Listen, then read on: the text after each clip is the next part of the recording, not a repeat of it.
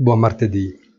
Nemmeno la crisi afghana, giunta in realtà solo al suo epilogo più spettacolare, con il ritiro caotico delle presenze estere di personale diplomatico e non, frammista una nuova categoria di nuovi profughi, è in grado di piegare gli indici di Wall Street.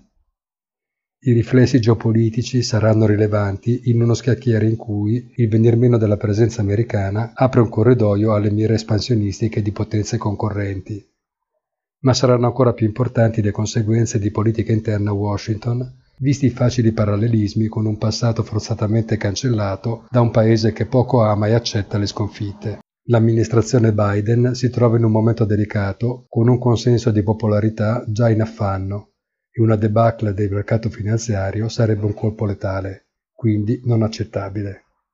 Le parole pronunciate dal presidente Biden sono state chiare il coinvolgimento in Afghanistan degli Stati Uniti è stato parte della lotta al terrorismo, un obiettivo raggiunto che in questi lunghi vent'anni l'America ha pagato oltre che in un tributo di sangue, in un conto salatissimo per armare e mantenere il più forte esercito tra i propri alleati. Se gli afghani non vogliono combattere per la propria democrazia, non saranno gli americani a farlo. Non è una resa, ma un messaggio fortissimo per chi dovesse trovarsi nella stessa situazione in futuro.